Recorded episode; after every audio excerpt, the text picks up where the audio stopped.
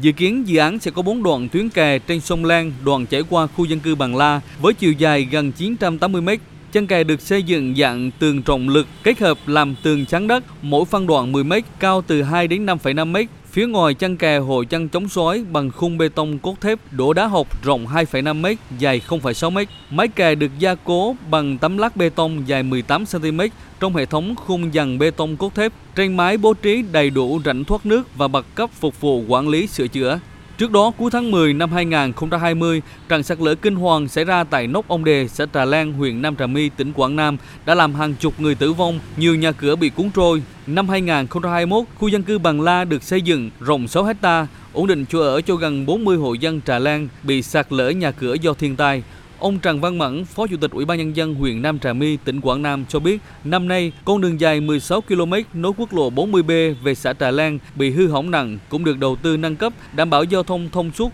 giúp đồng bào địa phương không còn bị cô lập trong những ngày mưa lũ. Trong thời gian vừa qua thì mặc dù do ảnh hưởng Covid thiên tai nhưng chúng tôi tập trung nhân lực tất cả các phương tiện và hỗ trợ vốn đầu tư để tập trung đẩy nhanh cái tiến độ, để đảm bảo giao thông trên cái tuyến này để phục vụ nhanh nhất, ổn định về cái đời sống, cái sản xuất, cái sinh hoạt của người dân khu vực này.